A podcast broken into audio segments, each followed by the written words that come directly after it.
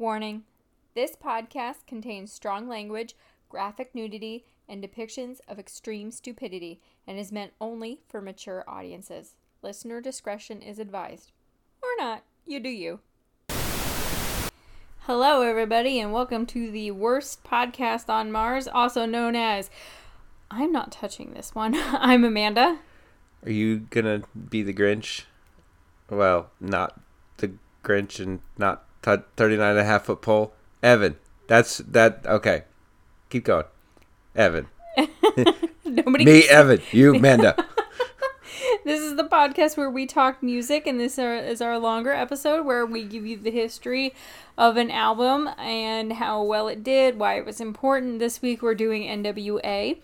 I'm I'm excited about this one, but before we get into that, do you have any corrections from last week?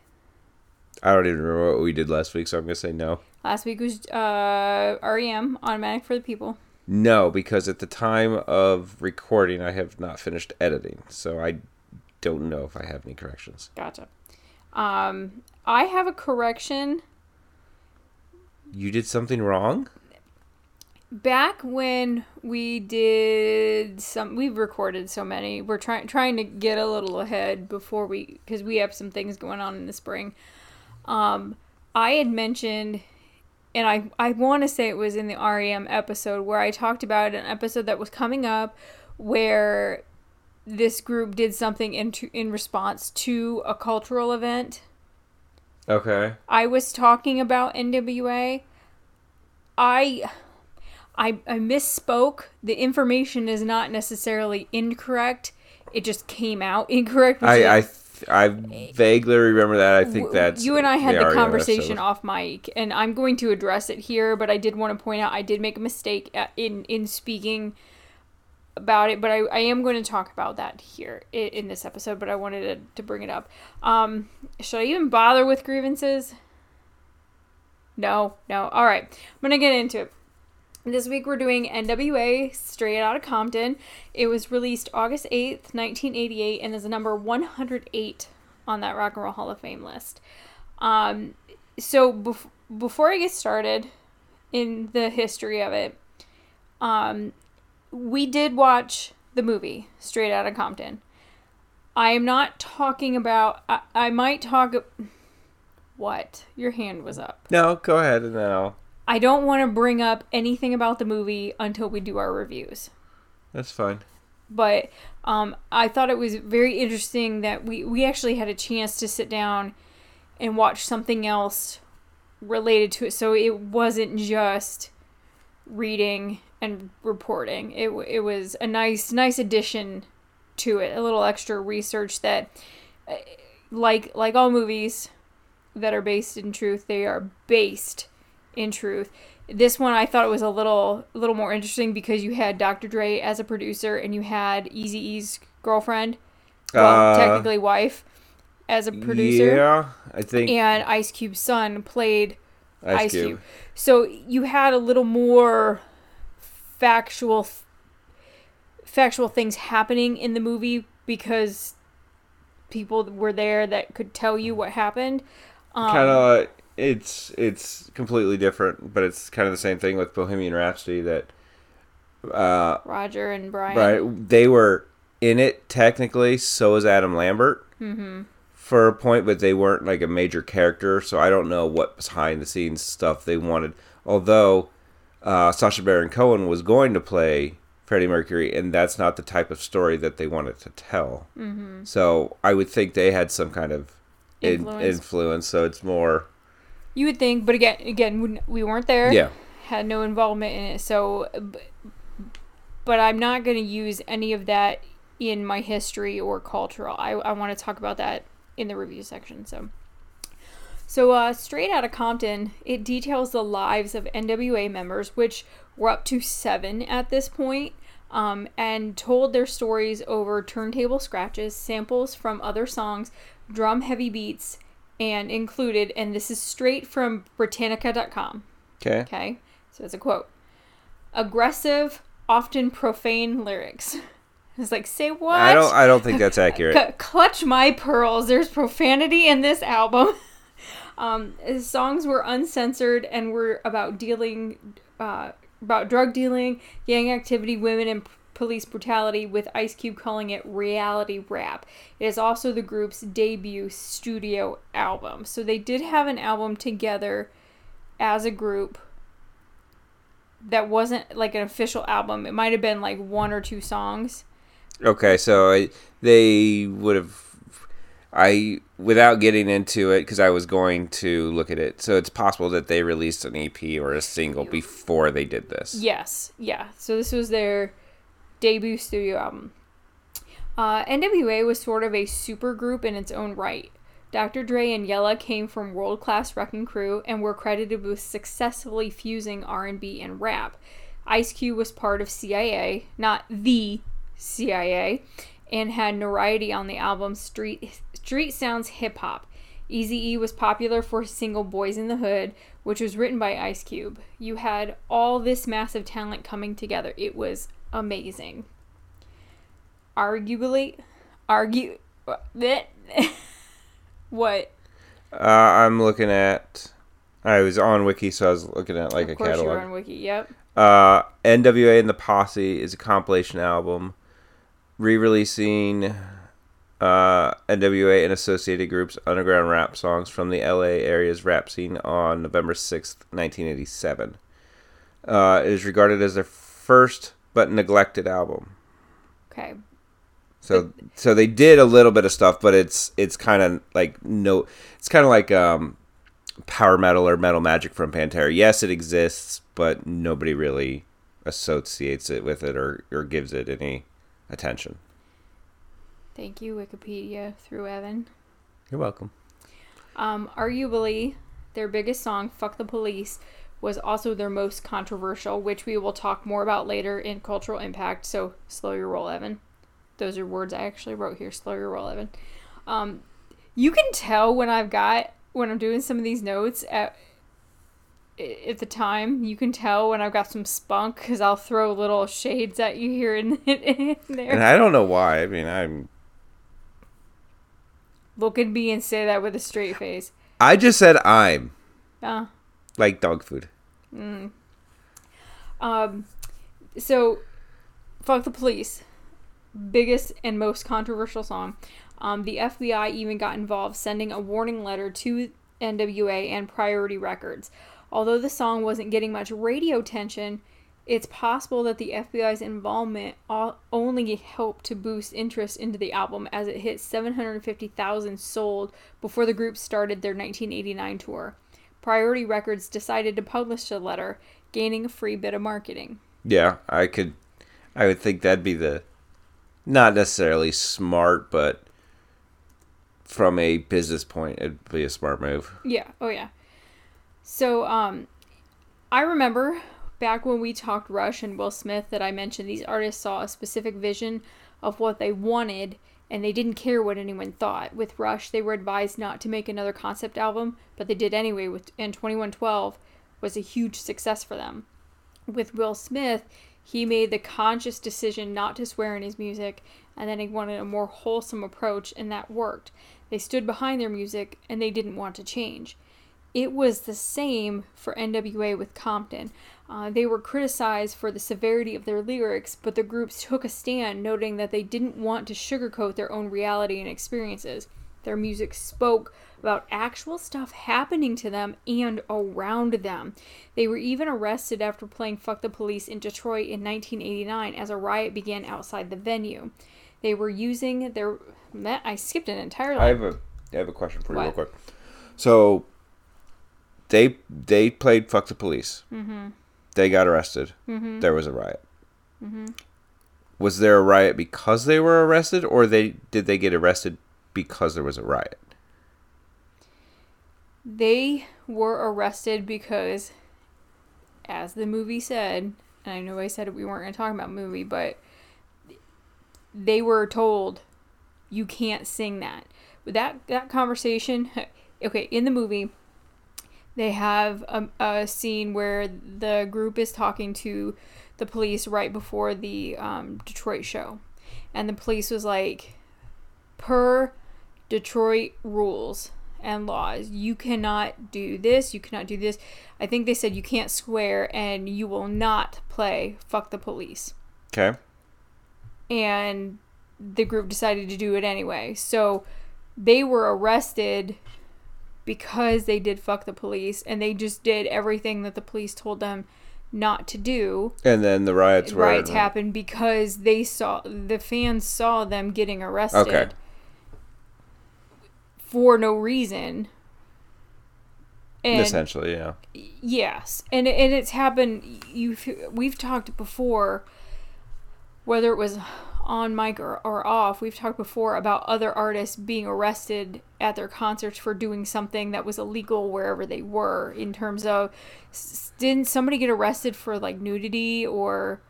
I I don't know. The only thing I can think of it, and she didn't get arrested for it, was the whole Saturday Night Live. Should, oh, yeah, that's That- not. That's not what I'm talking about. Um, I think Elvis Costello was told that he couldn't play. I think it was Radio Radio. Started playing something else, cut the song, started playing it, and I think was banned from SNL. So it's not. I'm not talking SNL. I know, but it, it's it's not. There are.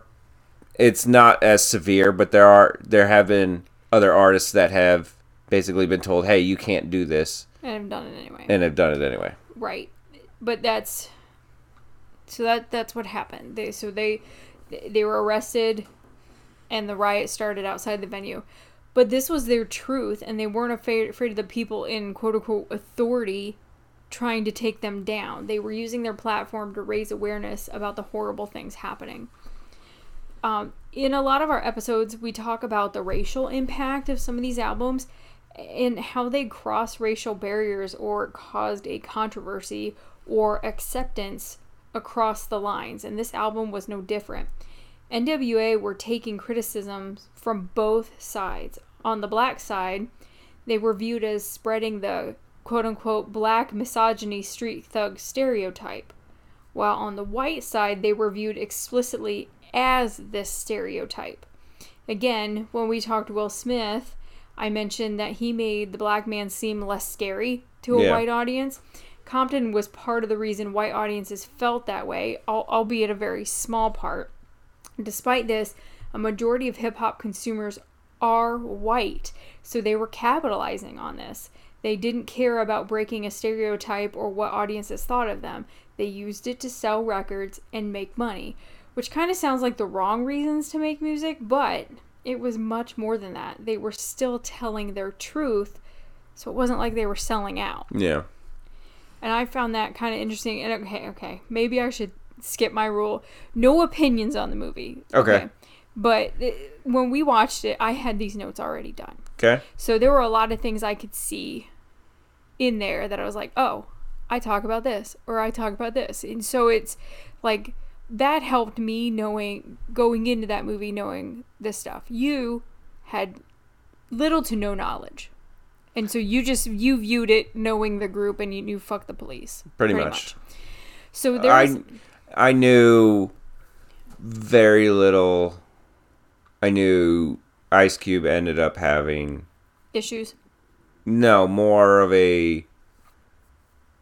He left music industry and is known More now primarily as an actor. Right. and I knew of the Chronic, Mm-hmm. and I knew maybe I couldn't even tell you which one it is, but I knew of an Easy E song. Mm-hmm. So I knew of some of the after. Right. So in the movie, it really focuses on the relationship that Eazy-E had with their manager Jerry, and it was kind of like those two in cahoots against everybody else, kind of screwing over everybody else. But you come to find out that Jerry was playing Eazy-E the whole time and just like spending all the money, screwing him over. And there, I don't know if you remember, it was the scene where they did their first big concert where they were trying to get a record company to sign them. Okay. And Jerry was like giving them this pep talk. He's like, I took a shot on you guys. I've got, I think it was like three people here. Scare them. They think you're scary. Scare the shit out of them Yeah. and that's kind of what they did so Easy E was the only one out of this group that had had like been the drug dealer part, like did anything with it. Everybody else was Had act. Never mind. I I had a thought, and I'm not sure exactly how to word it. every. I'm I'm not saying everybody else was squeaky clean. Yeah. Um, they were a product of their environment more than anything. Yeah. They were harassed and and um, just belittled by the police because of the color of their skin and because of other people that they knew and and I, like I said, I'm not saying that I don't know these people. I don't know their sto- their exact story. I don't know what they did day to day. Did they do some shady shady shit? Probably. I don't know. Were they saints? They could have been. But 99.9% of it was just a product of their environment Yeah. and circumstance. And that's not just Compton, that is everywhere still. Um so it's um when they, that manager said go go scare them. They played heavy on that stereotype, but their music, like I said, it didn't change. Everything that they were rapping about was shit that was happening to them. So it was just bringing all that in the limelight. And some people, eh, you know, they, they kind of played into that stereotype. And um, it, for better or for worse, but I, I think it, it's it's an important album. Yeah. I'm. I'm looking up something. Go ahead. Okay. Um, so it should be noted that NWA's themes didn't start with the group and shouldn't be assumed that this is the explicit black culture in America. Just like one wouldn't take the word of a folk singer like Bob Dylan or Simon and Garfunkel as 100% truth of the American experience. It's their version of the truth based on their personal experience. It's not a one size fits all, but thanks to Compton, groups like NWA and Public Enemy have created a subgenre, gen- sorry, sub genre known as edutainment, which is hip hop, which is pop, which is punk rock, which is hardcore, and can also be considered the latest chapter in the history of folk music. So, in a way, it's just harder folk music. It was folk music really talks about well, you- I mean, an argument can be made. All songs talk about life and Yeah. politics and love and eh, whatever. But folk music was kind of typically that way. You th- you you think folk and hippie music kind of tie together. They talk about peace, love, you think more political. Yeah. Especially with the Dylan. era. Yeah, and Dylan that- in the era it was in. that's the that's to me the first one that comes to mind when And- you think like like the because there you have the the whole like you can talk folk or like the whole Eastern European that kind of Mm-hmm. but when you're when you most people primarily t- think folk music I would think that they would go to Dylan and they would associate that with like the early political Right, right. That essentially, this is what that was, just updated for the times, and for the the music that they like, the music that their their people in the area liked. You know, it was hip hop. It was just like folk music, but make it hip hop. yeah So I thought that was very interesting. Um, one critic note, noted that Compton was a social commentary. It had a mix of politics, education, and entertainment that made it one of the most punk albums to come from the U.S., despite being a hip hop album from cover to cover. He goes on to note that M. Okay, I'm not going to say this last name right. I think it's Doughty, D O U G H T Y, um, of Soul Coughing has said. oh I know Soul Coughing Okay. okay I at least know who you're talking about He has said that there's no such thing as quote unquote dangerous music. That's a claim that makes complete sense, but at the age of 14, Straight Outta Compton became the first record that I could get in trouble for listening to around my mom, and that was all the danger I needed to love it. It was one of those like forbidden things, Yeah. you know? Um, the video for Straight Outta it's Compton. it's the, his TLC. It's like like it was my dad. real quick. Mm-hmm. So you're talking about the audition, quote unquote audition. According to the movie, the song they played was Dope Man. Mm-hmm. According to Setlist FM, that was actually the second show they played. There was a that was March 11th of 87. Mm-hmm. It was in Compton. The only thing on the track list is Dope Man. Okay. There's a date um, from April 19th of 1986 at the Apollo Theater with no set list attached to it. So it's possible that there's an earlier uh, performance by them. Isn't the Apollo in New York somewhere? Yeah. I, So I'm thinking that information is incorrect. I, that's well, they had a couple. We we said that they released some material beforehand, so I it. I yeah, could, but these were kids with no money. I know. I They're not going to go to the Apollo and put on their very first concert based on nothing. yeah. That's why I'm saying that Get your information off my podcast.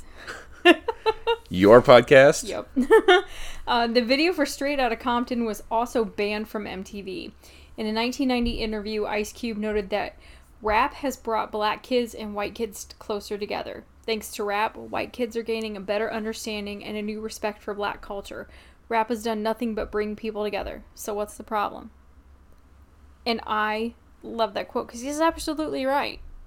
And I I like that because it's it's again it's music shouldn't be music for any particular group. You know, there should not be music that's specifically for white people or music specifically for black people. It should be music for people who like Yeah, the way it sounds. just music for people. Yeah. Yeah. And and he you know, in 1990 he's like I don't give a shit. You know, these people they like it. Who gives a shit? What was that face about? I'm I'm trying to find the Detroit show, so I'm going back through shows. Apparently, they played in Toledo. I'm not surprised. Okay, so fun fact, and this is my last thing before you move on to culture. Um, NWA also got a boost from an Australian radio host.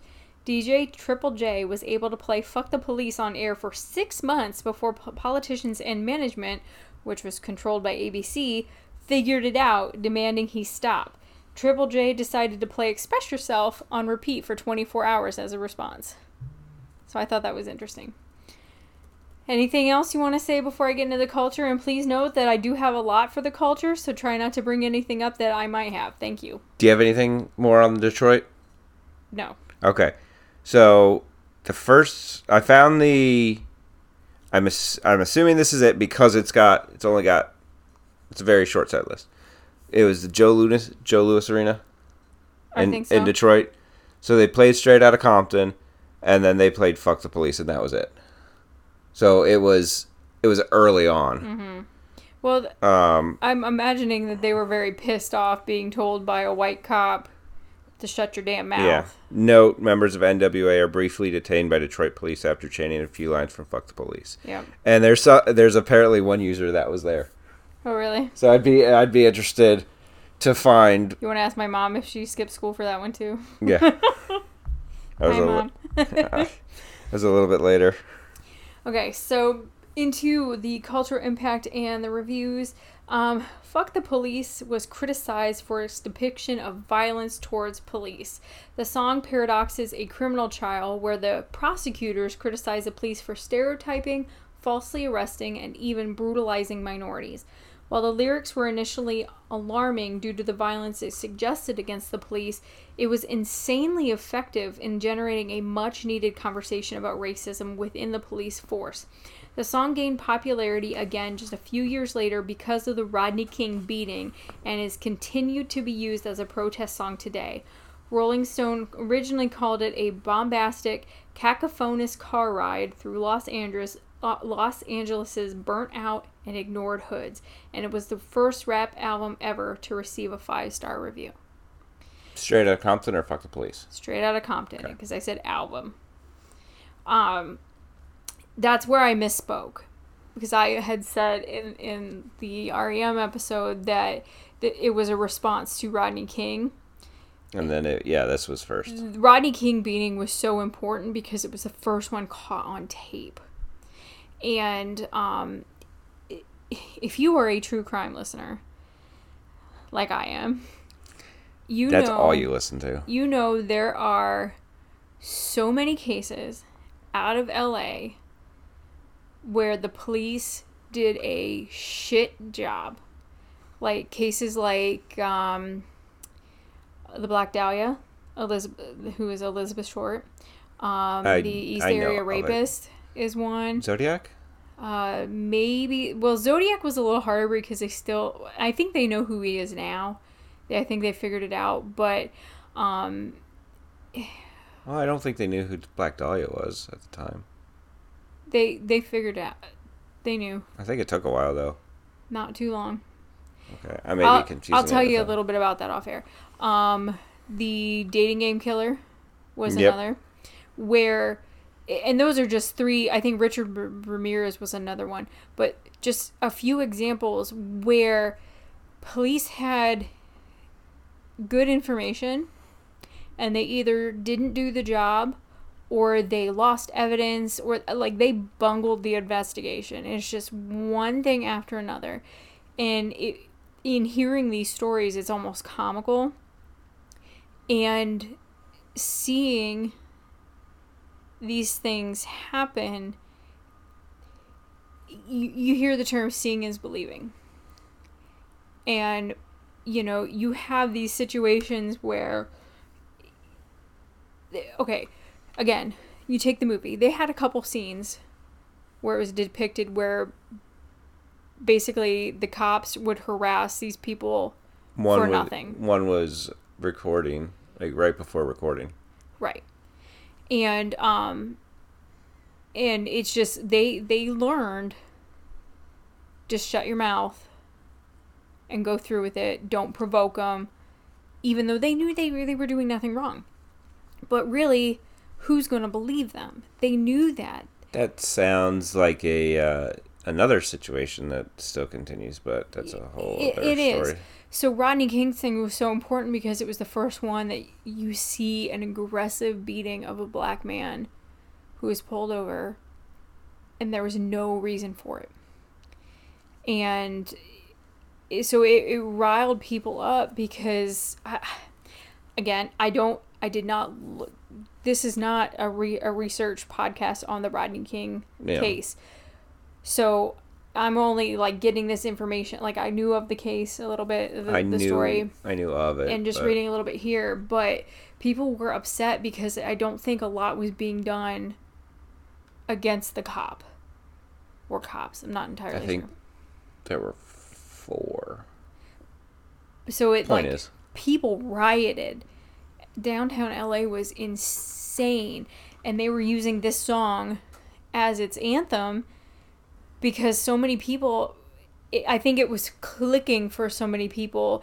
It not.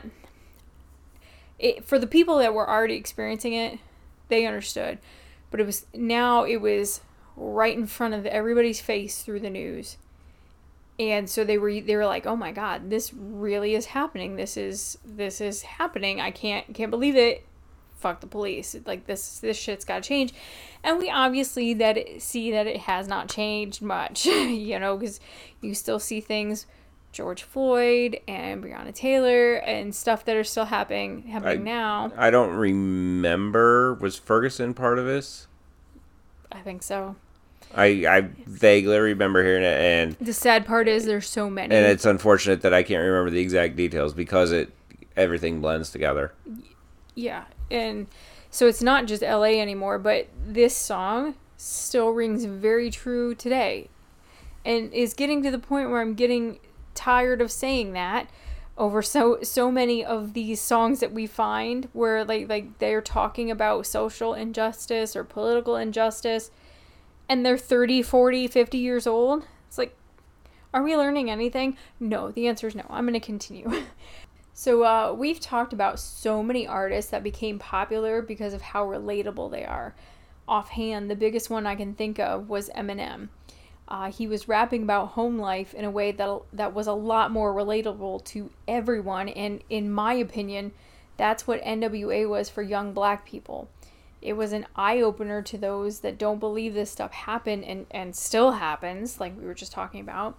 Um, Kendrick Lamar, he was inducting NWA into the Rock and Roll Hall of Fame and noted that the fact that a famous group can look just like one of us and dress like one of us, talk like one of us, prove to every single kid in the ghetto that you can be successful and still have importance while doing it.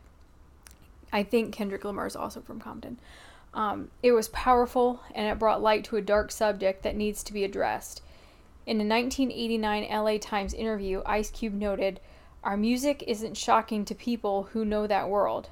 And he was right. If this was your everyday life, why would it be shocking? It was shocking to those white people in suburban America and had people clutching their pearls. It was necessary to open the eyes of people who refused to see what was happening. The best quote I read in all of my research was from USA Today. While critics smeared Straight Outta Compton as obscene, NWA challenged the supremacy of mainstream society, asking why their lived experiences could would be deemed too shocking to produce as valid art.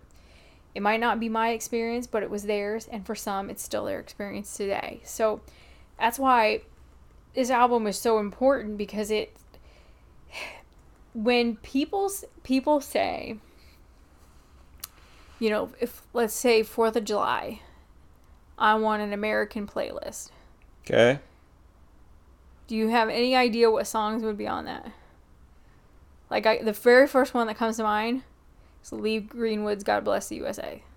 I was thinking "Born in the USA," which I believe, if I am not mistaking his songs, that's actually not as patriotic a song as you think. But mm-hmm. that's that's a that's a later episode. But the it's to me the stereotypical like Americana music is done by white men. Mm-hmm. I would make an argument for Southern.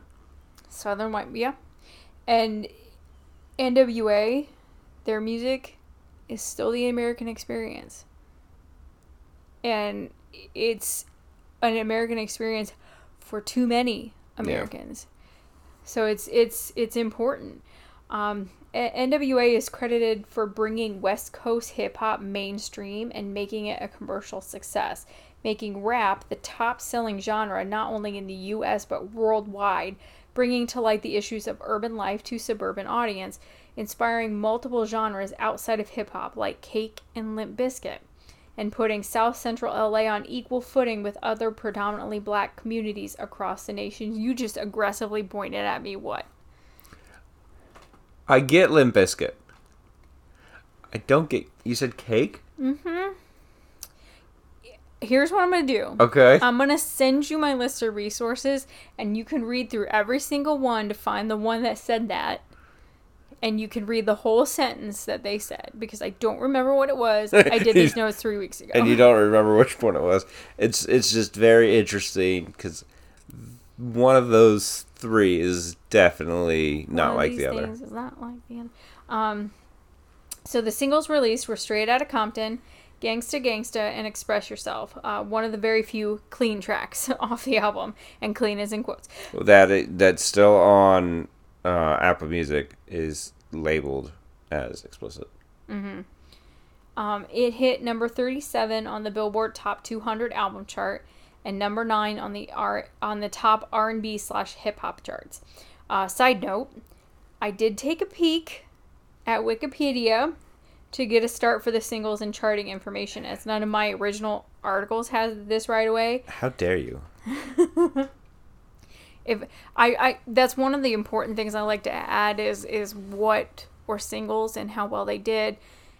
And I open at least 30 tabs. Yeah, that's That's generally the easiest place to start and then you can look at a and then you can, so if you find I know how Wikipedia works. And then you can go through Billboard chart and make sure that the information is actually accurate. Yes. Um, so I did at the end I because I wanted to flesh this out. I did I did take a peek to get a start to go to the the, the singles and charting. Um, I did find one though, an article about it, and I, I thought it was interesting on Wiki to see that each song from the album sampled something else. So they they listed your tracks, and then they had a section that th- is samples this Yep. and this and and I thought that was cool. I did recognize a lot of the songs that were that were in it. I thought that was it was cool to see all these different things coming together. Um, and my last note here before you uh, interrupt me Compton hit gold status in just six weeks. It is now triple platinum status and is considered to be on the be sorry one of the most influential hip hop albums ever. It was the first platinum certified gangster rap record, was the first rap record to be inducted into the Grammy Hall of Fame, and has also been added to the National Recording Registry. Their influence can still be heard today in artists like Tupac, Eminem, 50 Cent, and Kendrick Lamar. And yes, I said today in Tupac, his music is still around, so thank you, goodbye. Okay, so um, I'm going to thank my sources. Uh, thank you to NWA, no author, no date on Britannica.com. Thank you to Straight Outta Compton at 30, an illustrated history of NWA by Ann Lee on October 16, 2019 on theculturetrip.com. Thank you to Straight Outta Compton, Why NWA's debut album Still Blows You Away by Ian McCann on August 8, 2022 on yahoo.com. Thank you to NWA Straight Outta Compton by Pop Matters staff on April 29, 2002 on popmatters.com. Thank you to NWA Straight Outta Compton turns 30 and is just as essential today by Maeve McDermott, published August 7th, 2018 on USA Today. Uh, thank you to NWA Straight Outta Compton 12 Things You Didn't Know by Kory Grow, published August 8th, 2018 on Rolling Stone. Thank you to NWA Straight Outta Compton Turns 30 Anniversary Retrospective by Jesse Ducker, um, published August 7th, 2018 on Al- albumism.com. I always struggle with that one. Thank you to number 70 NWA Straight Outta Compton 1988 by Spleens the cat. Brett Schweitz, published May 26 on rs500albums.com. I'm surprised at this point, like you've got to remember him. Um, thank you to What You Need to Know About NWA Before Seeing Straight Outta Compton by Nico Amarca three years ago um, on high, high snobity.com. All right. And thank you to NWA's Straight Outta Compton Turns 25, a look back at the influential 1988 album by Matthew Jacobs, published August 8th, 2013 on HuffPost.com. All right, Evan. Um, would you like to give us your review? Yeah, I guess I can go first. Uh, One of these days, I'm gonna have you just go.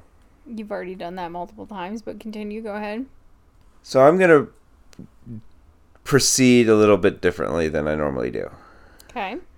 I'm just gonna tell you now the rating, and then I'm gonna give some of my opinions on it. Okay. So it'd be like a B minus, B plus. Okay. So it like like I've said consistently, it's not bad albums. It's just not for me. I think I'm at a I'm at well one, I can't really relate to this album. Mm-hmm. I think that's some of these albums we can't relate to either, but we have a we have a more general sense of how to connect with an album. Right. We have we can have some connections to it, but they may not be not the correct connections, but a a common mm-hmm. connection. So I'm also at a point now. I'm not going to sit here and say that I have never been a fan of hip hop and rap, and I'm I'm just gonna I'm gonna I I'm sure there's a distinction, and that somebody will come after me for it, but for now, we're just I'm just going to call it rap Okay. and it was just a it's just going to be a broad term. So there was a point where I was not sure who I was, kind of thing, where I was I was exploring different types of music. Okay. And I think I've gotten to a point where I have a general idea of what I like. And it's hard to branch out of mm-hmm. that. 'Cause I think it's it's the same kind of thing with. I would think books. As you get older, there's there are certain things you know you like. You're gonna stick with that. Mm-hmm. So, it's hard for me, as well, to get into other genres. Right. also as i'm listening to it i'm thinking of and here's they're not all in the same time frame but i'm gonna i'm just gonna throw out some bands to you i'm thinking nine inch nails i'm thinking ministry i'm thinking kmfdm i'm thinking that late 80s early 90s kind of industrial music Okay. so it's the same. They have a lot of samples. They do. I'll, I'll play some early KMFDM for you. So the music part of it's not bad. Like the music part of it's is something I can get behind. Mm-hmm. But it's what's on top of it that I have trouble getting into. Okay. You mean like the lyrics, the vocals? Not necess. Yes, the that yes the experiences, but more the delivery. Okay. the it's it's weird because you can make an argument that Nine Inch Nails and KMFDM are kind of delivered in the same style, but it's it's not. You wouldn't associate it with rap. Mm-hmm. Like there's a there's a distinct line between the rap and the industrial, mm-hmm. and I fall more on the industrial line. So I I think the the back the backbone of the album makes a good industrial album, but it's not like I said, it's not something that I can connect to. So there are parts of it that I do like. Like I, I didn't real I knew vaguely express yourself. I don't think I knew that was NWA. I don't know who I thought it was, but I didn't like that. I didn't know that. There's nothing. The the three big tracks would be express yourself, fuck the police, and straight out of Compton. I don't think they would be on a playlist in rotation. Mm-hmm. But those are the three that stood out as hey, these are the the quote unquote good songs on the album for me. Mm-hmm. So it, it's a weird it's a weird place because I like some of the industrial, but I don't like the rap aspect. So it's a it's a very weird kind of album for me to listen to. What did you think of the movie? It was okay. I mean, there are. Just because I say it's okay, it, it doesn't mean it's bad. I mean, there are. You've known this. There are very few things. There are very few movies, very few CDs, very few games that I absolutely love. You Yeah. use the term okay a lot for things in in life. I don't think I've ever heard you like you're right. Very few games, very few albums, very few movies you've ever told me were good. I don't think I've ever heard you use the words like love it in regards to anything. You can't There are even a couple albums that I've told you. you can't even tell me anything I cook is good. I don't think I've ever gotten more than an it's okay from you on anything I've ever cooked for you. It's you just cannot commit to anything. And Tell that to me 10 years ago. 12? Hold on. 11. for 11. fuck's sake, Evan. Jesus Christ. I need to be committed. Hmm. So I get it. You're a very harsh critic. I, and I knew I knew going into this one that you were going to be more interested in the story than you were the album. Yeah, and, and like I said, it just because it's okay to me doesn't mean that it's bad. You know, that's okay. Ranges anywhere from like an eight and a half to like a six and a half. You know, it's it's very hard.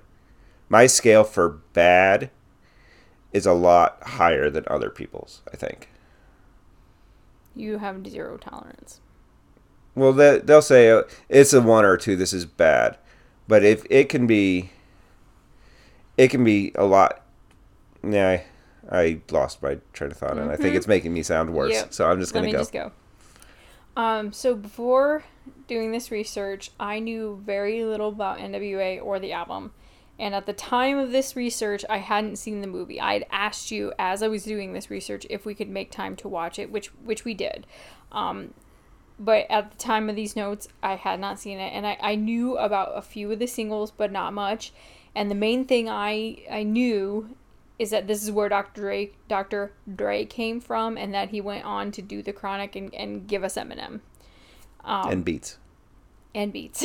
Um, that was that was about it. But now that I'm older, I was interested in listening to it. I'm not an angsty teen, and I'm not a suburban white boy trying to be black. So I, I was very interested. You're it's a, it's an interesting because as a whole, you wouldn't be the market for this album. Correct. Um, but I was very interested in it, like especially once I, I read more of the story, and and there was a lot I left out that happened after this album that I I, I purposefully left out because it had nothing to do with this album. But after you know, Easy E died of AIDS, and Ice Cube, um, he left shortly after this because he realized he was being screwed over financially and he went on to do things and they kind of had a rap battle back and forth on their their albums um, then Dr. Dre left and he started his his thing with Suge Knight and just you know a Yeah. lot of like snowballing things happened um, and fascinating stuff but wasn't a part of the history for just this album so I, I'm not sure exactly how I feel about this one. The music is great and the lyrics are brilliant, but it wasn't for me. Like you said, it, I'm not the target audience. Doesn't mean I don't feel compassion for those people and and what they've they've went through in their story. But it's not something I'm going to come back to again and again. It's it's an important album, and I think it's something that everyone should listen to at least once. But for me, it's not like I said. It's not something I'm going to come back to again and again. Rap and hip hop just aren't the genres that I tend to go towards, and any of the songs in my library that fall under those categories are usually the ones that went mainstream and were really popular at one point in time. Eminem and Dre aside, um, Chamillionaire, Rollin'. Yep. I love that song. How about uh what was it? Holidae In. Say what? Yeah. I, I mean, that was that blew up. Yeah, but the ones that I like are the ones that went mainstream. Um, I didn't keep anything, but as I said, this is a very important album with a strong message that still rings true today. And while it's not for me, it, it deserves its place on the list. And I, I think everybody should listen to it. Um, and for those that aren't a fan of hip hop or aren't familiar with hip hop, I would do it reading the lyrics because that's that's super important. Lyrics are super important. Um, and as for the movie, I've I've told you this before. Biopics, Yep. my faves. Regardless of the genre of music, I love it. I absolutely love them. And so I I was just so enthralled watching it. I was so immersed in the story. I felt awful just watching that stuff happen and it it, it breaks my heart but it, i mean i, I don't want to say there's nothing i can do. I don't know what to do. Um but okay so i'm gonna jump back to the movie here in a second. I gave the album an a for what it was but a c for me. Okay, that makes sense. but after watching the movie and watching the scenes where they were performing this stuff, I bet I would think differently about it if I was watching it live and feeling that energy. You know, and instead of just listening to it while I'm at work. It so I I was I was really into it and I don't know if you saw, but I was like sitting here like bobbing my head and, and tapping my foot and I was not doing that at work. So um it, it was just something about watching that atmosphere happen that made a change for me. So I wanted to bring that up, but what what are you looking up now?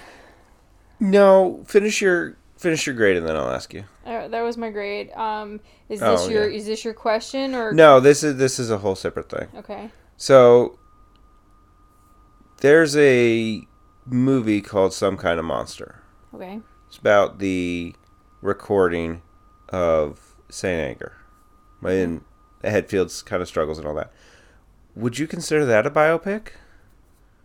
Probably. So like a so like a behind the scenes documentary kind of thing you might Um, be interested in. a documentary and a biopic are two different things. Um, but, uh, documentary Yeah, I think it they're they're still interesting, but I, I do Like- also like the the little like fictionalization of. of you don't stuff. like like like the um I loved based on true stories. like the VH1 behind Those whatever. were- yeah, those were okay, but it those those always felt too much like a history lesson. Okay. I I just wasn't sure what like, Like, I was being lectured. You, it reminded me of rolling out the big TV on the cart on in school on movie days and having to sit there and watch a movie in history class.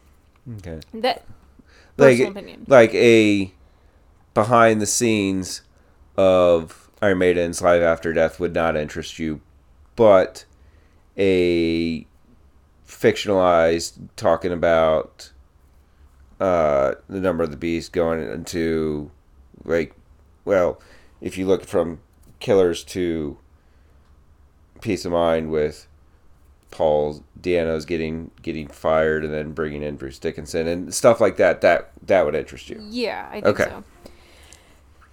Should I even bother asking you about final Nope. thoughts? Okay, so it's definitely an important album that I said I feel everyone should listen to once, regardless of if you're a fan of rap and hip hop or not. It talks about important social issues, which to me makes it just as important as one of Bob Dylan's. While it's not for everyone, it was so impactful and the message was necessary. Um, all right. I'm gonna interrupt you from Okay. throwing to me. Uh, I want to do a couple things for this day in history because I have a feeling that the question could go on for a ways. Okay. So this should be released February 10th. Yes. February 10th, 1942. Okay. Columbus sailed the ocean blue. And Uh, then came here and slaughtered a bunch of innocent people and took their land. Chattanooga Choo Choo Choo choo. By Glenn Miller and his orchestra became the first recording to be awarded a gold record. It was actually just a master copy of the disc splayed with gold lacquer by RCA as a publicity stunt. The actual award, recognized today as a gold record, would not be initiated for another 16 years when the Recording Industry Association of America borrowed the idea and trademarked the gold record. The first gold single was awarded to. You have any idea? No, because you didn't even tell me what year. 1958. Elvis. Perry Como. Oh, okay. And the first gold album was given to Elvis. Gordon MacRae for the soundtrack to Oklahoma. Okay. It's just it's an interesting What one. What was Perry Como's song? Um, We have no bananas. Catch a Falling Star. I don't even know if that was his. I don't either. I heard somebody talking about that today on one of the eight eight thousand podcasts I listened to. 1971. American singer songwriter Carole King released her second studio album, Tapestry. It's on this list, isn't it? It is one of the best selling albums of all time with over 25 million copies sold. Um, Had we planned better, we could have done that today. which is what I was trying to tell you. But no. You tried to tell me that today. Hey. I'm just saying that I told you before we started recording that, hey, we should do this album. Yep. Uh, I think it's the highest album on this list by a female artist. I think it's in the top 10. I'll have to look at that. Um, 1978. Van Halen released their self titled studio album, uh, peaking at number 19 on the Billboard 200. The album went on to sell more than 10 million copies in the US. Um, you know the song Eruption? This guitar solo? No. Uh, is considered one of the best electric guitar solos of all time and popularized the technique of two handed tapping. I bet I would recognize it if I heard it, but I don't know my name. I think it goes into "You Really Got Me." I think is how it. You you Oh, normally yes, hear yes, that yes, long solo and then it goes yeah. Uh, 1990. This artist started a three-week run at number one on the U.S. singles chart with "Opposites Attract." Paula Abdul. Her fourth U.S. number one. I know this one's for you. 2002. American folk singer Dave Van Ronk died at age 65.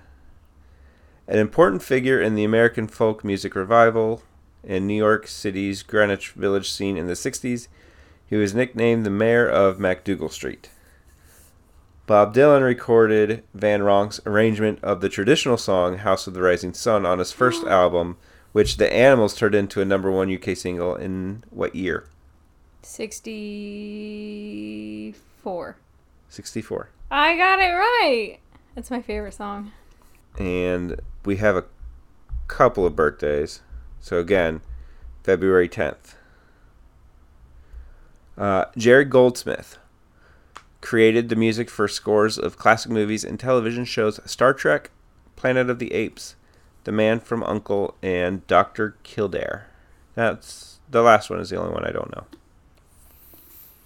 Four, 39. 29. uh, here's a name I'm I think you know. Roberta Flack. Yeah. Killing Me Softly. Yep. Uh, what year was that? Do you know? 60 something. 73. I, that's what I said, 73. Yep. US number 1. Um, 41. Take two of those numbers and flip them around. 24. 37. What? It was released in 73. Take two of Oh. those numbers and flip them around. it's interesting that I brought up like Metallica's Some Kind of Monster or the the f- proposed Iron Maiden one. Cliff Burton, Mm-hmm. February 10th, 19. 45. You're way off. 62. you keep jumping like these massive decade. Come on, man. Okay. So we have time for this question. Correct? Okay. Evan's question corner. Okay. So before I get into the question, I need to make sure that we are on the same page with things. Okay. So Dre had a big produ- production career after this, Yes. correct? Ice Cube had a I don't know how substantial, but he had a significant movie career Mm-hmm. after this. For better, for worse, we're gonna say that those are the only two that That did anything. that were successful after Mhm. NWA.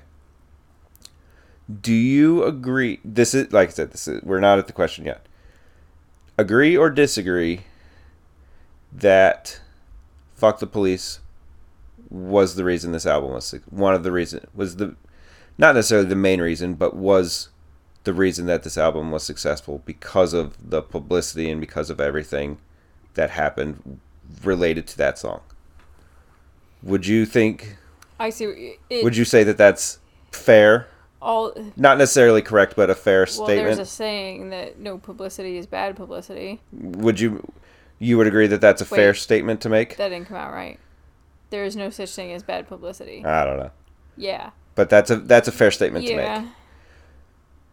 So would it be fair to say that if "Fuck the Police" was not on this record, that Dre would not have had the Chronic, and that Snoop Dogg may not have been a, a thing, and that Eminem may not have existed because of, or Ice Cube's movie career, because of if it's just another underground group that doesn't that had that puts out a couple albums and that doesn't um I'm trying to think of a I'm trying to think of an artist that you know had released a couple albums and that they were they were doing they were doing some small tours but they never really broke out.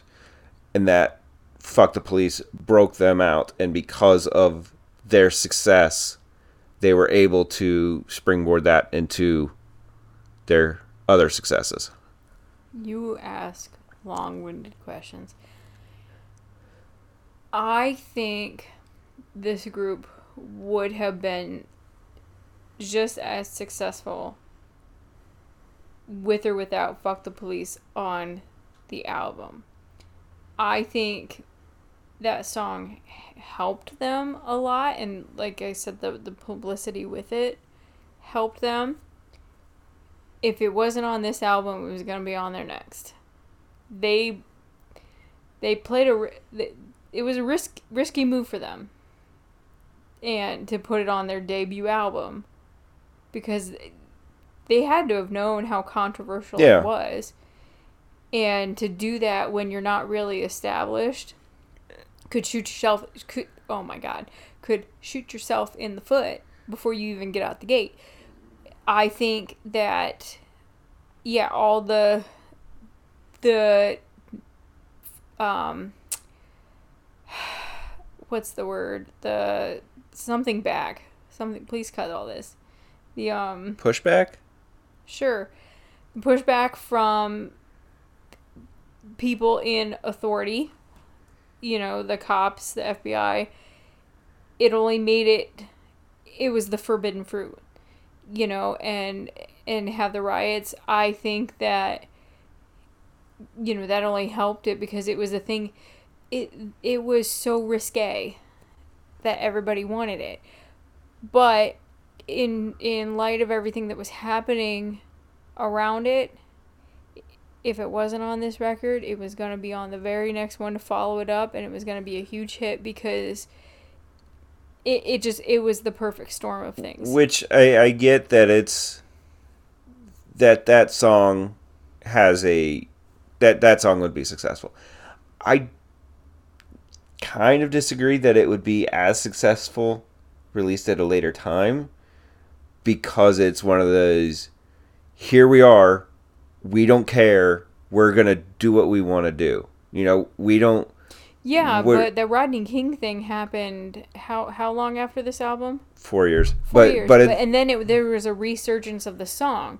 They could have done it as a response to rodney king and it would have been as popular Yeah, but if if like they release it, if this comes out in '88 and then they release it in '90, I don't think it's as successful.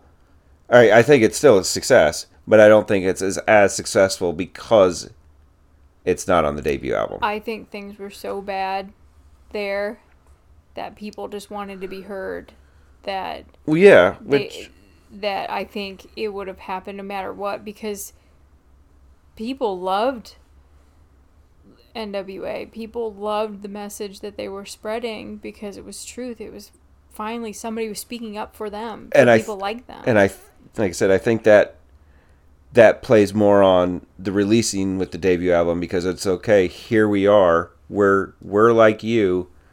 We're gonna say everything that you want to say now. But if you mm-hmm. release that later, it's like okay, how much of this is it's still true, but how much of it is because there's some not necessarily pressure to stay on that that path of mm-hmm. being aggressive and upfront.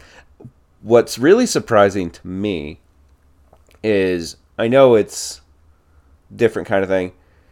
It it's a little bit tamer than Cop Killer Body Count, which was Ice T, not Ice Cube. But that got released on the album, and then that actually got pulled and is not on any releases following. It's not on the re-release of that album. It's not on any greatest hits albums that exist. That that song basically does not exist anymore. Mm-hmm. So I'm surprised that this didn't go that that there wasn't enough pushback to try and get that pulled well, because it's it's I think Cop Killer was like ninety two, early it was early '90s, so it's around the same time frame. Mm-hmm. But I'm wondering if it may have gotten pulled because of fuck the police, because we've al- we have we have this message kind of already out there. We need to kind of do something Well, and for those people who didn't really know and are only taking a song at face value, title alone, "Fuck the Police" is less threatening than Yeah. "Cop Killer." Yeah, you you get into that song, and that's that's very cut and dry as to what that song is about. Mm-hmm. And to be honest, I can't blame them for having to deal with stuff like that. But I don't know. Um, again, you're asking a very thought-provoking question that I don't have a strong answer to. You didn't like my answer, but I gave it anyway. It was okay. saying to you. It was okay. All right. Um, do you have a recommendation? I would, I, I don't know if it's a good recommendation, but I would see, no. I had it.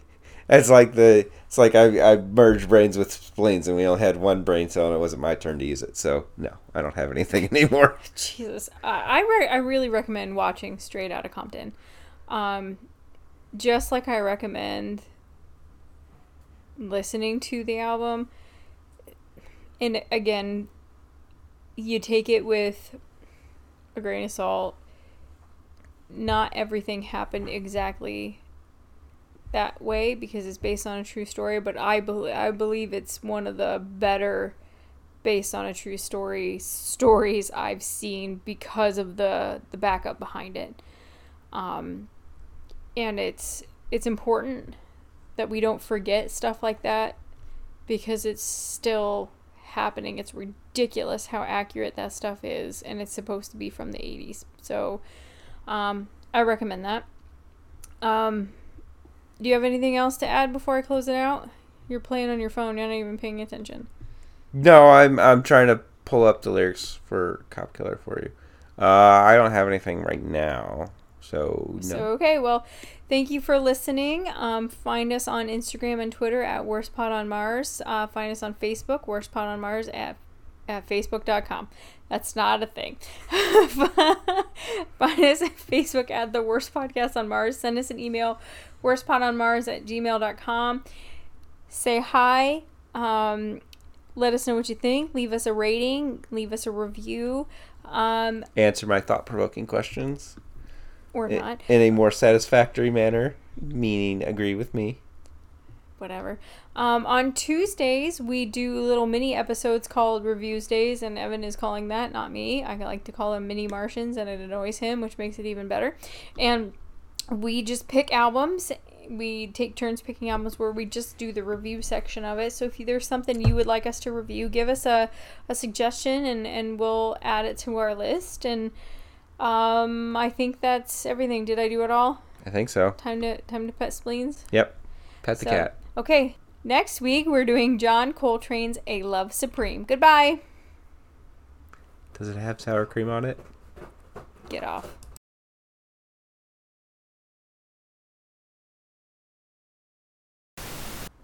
What? The Ferguson unrests uh, were a series of protests and riots which began in Ferguson on August 10th, 2014. That was a long, a lot longer ago than I thought it was. The day after the fatal shooting uh, by a police officer. The unrest sparked a vigorous debate about the relationship between law enforcement officers and African Americans, the militarization of police, and the use of force in Missouri and nationwide. Okay, I need a drink. So I'm not gonna I'm not gonna put it in the episode. If you look at uh, most tracks on Apple Music, it'll tell you who wrote it. Right. So fuck the police, written by, which is weird the way this is done. It's Andre Young. So he's not credited as Dr. J. Dr. Dr. J. That would make sense that he's not credited as Dr. J. Ice Cube, O. Jackson, which is weird because there are other ones where he's credited as O'Shea Jackson. Uh, L. Patterson, but Angus Young, and I, I had to stop. I'm like, wait a minute. So, I went to the sample, like you were saying on the samples. And I'm like, I don't see the ACDC here. I think it's a different Angus Young, but it's still like, Angus Young helps with this. All right. All right, you ready to do my? Mm-mm. Um, next week we're gonna do John Coltrane's. So, messed that up. Please don't put that in there. I know you're gonna put it in there anyway.